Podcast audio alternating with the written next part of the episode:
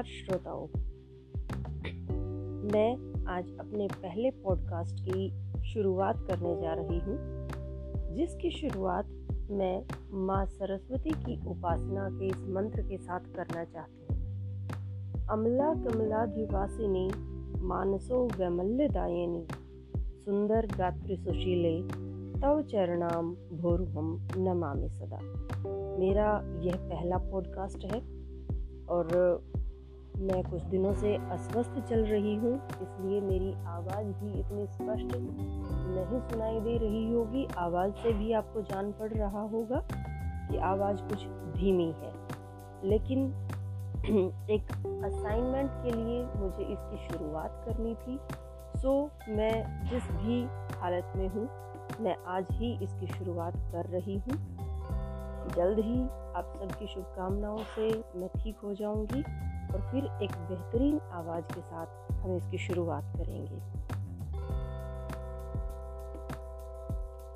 जैसा कि पॉडकास्ट का नाम है कहानी विद किरण तो इसकी शुरुआत हम एक बहुत ही सुंदर कहानी माता का हृदय से करने जा रहे हैं और माता के ज़िक्र से बढ़कर और कुछ हो ही नहीं सकता।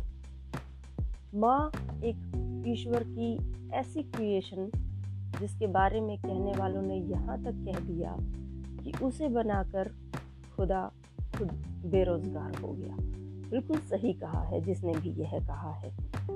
तो उसी माँ का गुणगान करते हुए मुंशी प्रेमचंद ने यह कहानी लिखी थी और मुंशी प्रेमचंद से बढ़कर हिंदी साहित्य में, और मैं तो यह कहूँगी कि हिंदी साहित्य ही क्यों, बल्कि अगर हम विदेशी साहित्यकारों की भी बात करें तो मुंशी प्रेमचंद अपने आप में एक बहुत ही सशक्त हस्ताक्षर है, जो किसी से भी किसी भी मामले में कमतर नहीं थे।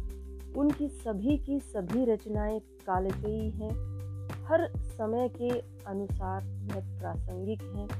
जिस दौर में उन्होंने यह कहानियाँ लिखी थी, जो उपन्यास लिखे थे, वो तब भी उतने ही प्रासंगिक थे जितने आज हैं और आने वाले समय में भी प्रासंगिक रहेंगे तो चलिए शुरुआत करते हैं माता का हृदय।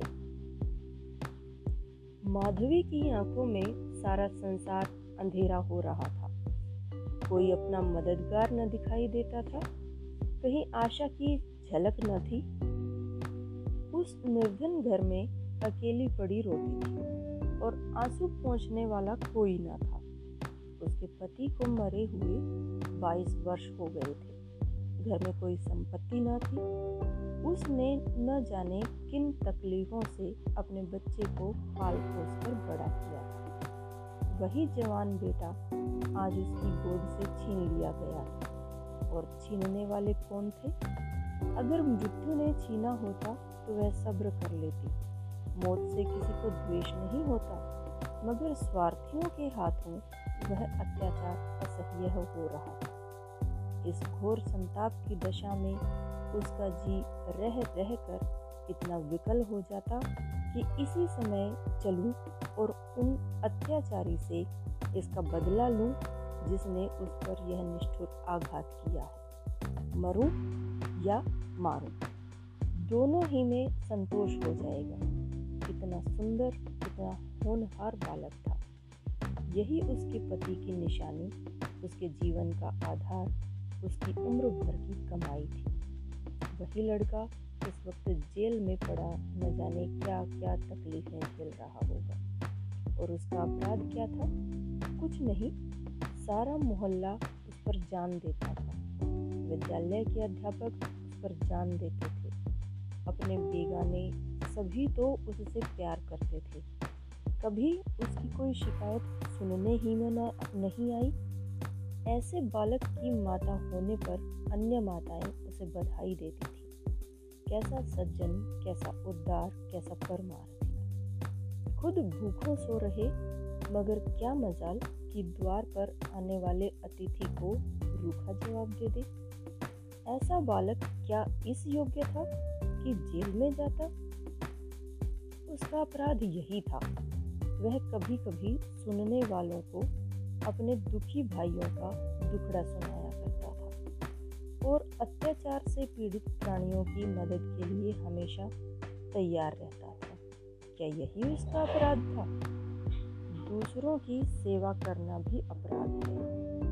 कैसी किसी अतिथि को आश्रय देना भी अपराध है?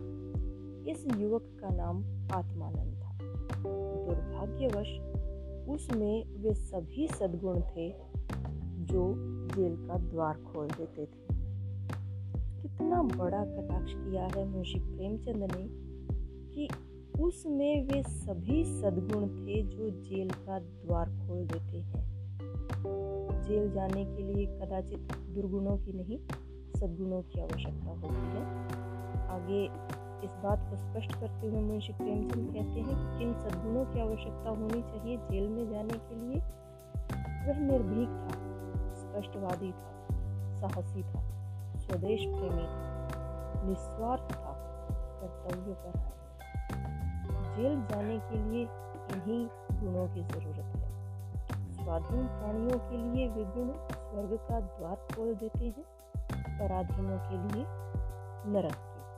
यहाँ से आप इतना तो समझ ही गए होंगे कि पराधीनता के दौर में लिखी गई ये कहानी और जो आत्मानंद के जो भी पहले उसमें बारे में बात की गई कि वह कभी कभी सुनने वालों को अपने दुखी भाइयों का दुखड़ा सुनाया करता था। यानी जो स्वतंत्रता संग्राम की लड़ाई में बढ़ चढ़कर हिस्सा ले रहे थे उन पर जो बीत रही थी, उन भाइयों की जो वह बात करता था तो उस बात का ज़िक्र यहाँ पर किया गया है। आत्मानंद के सेवा कार्य ने, उसकी वक्तृताओं ने, राजनीतिक लेखों ने, उसे सरकारी कर्मचारियों की नज़रों में चढ़ा दिया था। सारा पुलिस विभाग नीचे से ऊपर तक उससे सतर्क रहता था। सबकी निगाहें उस पर लगी रहती थी। आखिर ज़िले में एक भयंकर डाके ने उन्हें इच्छित अवसर प्रदान कर दिया। आत्मानंद के घर तलाशी हुई। कुछ पत्र और लेख मिले, जिन्हें पुलिस ने डाके का बीजक सिद्ध कर दिया। लगभग 20 युवकों की टोली फांस दी गई। आत्मानंद इसका मुखिया ठहराया गया। शहादतें हुई। इस बेकारी और गिराने के ज़माने में आत्मा से ज़्यादा सस्ती और कौन वस्तु हो सकती है? बेचने को और किसी के पास रह ही क्या गया है? नाम मात्र का प्रलोभन देकर अच्छी से अच्छी शहादतें मिल सकती हैं। और पुलिस के हाथ पड़कर तो निकृष्ट से निकृष्ट गवाहियाँ भी देववाणी का महत्व प्राप्त कर लेती हैं। शहादतें मिल गई। महीने भर तक मुकदमा चला। मुकदमा क्या? एक स्वांग चलता रहा और सारे अभियुक्तों को सजाएँ दे दी आत्मानंद को सबसे कठोर दंड मिला। आठ वर्ष का कठिन कारावास। माधुरी रोज कचहरी जाती, एक कोने में बैठी, सारी कार्रवाई देखा करती। मानवीय चरित्र कितना दुर्बल, कितना निर्दयी, कितना नीच है, इसका उसे तब तक अनुमान ही न हुआ। जब आत्मानंद को सजा सुना दी गई और वह माता को प्रणाम करके सिपाहियों के साथ चला तो माधवी मूर्छित होकर ज़मीन पर गिर पड़ी। दो चार दयालु सज्जनों ने उसे एक तांगे पर बैठाकर घर तक पहुँचाया। जब से वह होश में आई है, उसके हृदय में शूल सा उठ रहा है। किसी तरह धैर्य नहीं होता। उस घोर आत्मवेदना की दशा में वह अपने जीवन का केवल एक लक्ष्य दिखाई देता है और वह इस अत्याचार का बदला। अब तक पुत्र उसके जीवन का आधार था। अब शत्रुओं से बदला लेना ही उसके जीवन का आधार होगा। जीवन में अब उसके लिए कोई आशा न थी। इस अत्याचार का बदला लेकर वह अपना जन्म सफल समझेगी इस अभागे नर पिशाच बागची ने जिस तरह उसे रक्त के आँसू रुलाए हैं, उसी भांति यह भी उसे रुलाएगी। नारी हृदय है, लेकिन केवल अनुकूल दशा में। बहुत ही सुंदर बात कही है नारी हृदय के लिए, मुंशी प्रेमचंद जी ने। जिस दशा में पुरुष दूसरों को दबाता है, स्त्री शील और विनय की देवी हो जाती है। लेकिन जिसके हाथों अपना सर्वनाश हो गया हो, उसके प्रति स्त्री की पुरुष से कम घृणा और क्रोध नहीं होता। अंतर इतना ही है, पुरुष शास्त्रों से काम लेता है, स्त्री कौशल से। रात बीतती जाती थी और माधवी उठने का नाम न लेती थी। उसका दुख प्रतिकार के आवेश में विलीन हो जाता था। यहाँ तक कि इसके सिवा उसे और किसी की याद ही न रही। उसने सोचा, कैसे यह काम होगा? कभी घर से नहीं निकली।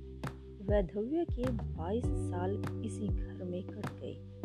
लेकिन अब निकलूँगी, ज़बरदस्ती निकलूँगी। भिखारिन बनूँगी, टहलनी बनूँगी, झूठ बोलूँगी, सब कुकर्म करूँगी। सत्कर्म के लिए संसार में स्थान नहीं। ईश्वर ने निराश होकर कदाचित इसी ओर से मुँह फेर लिया है। जब ही तो यहाँ ऐसे ऐसे अत्याचार होते हैं और पापियों को दंड नहीं मिलता, अब इन्हीं हाथों से उन्हें दंड दूँगी। आज के लिए इतना ही।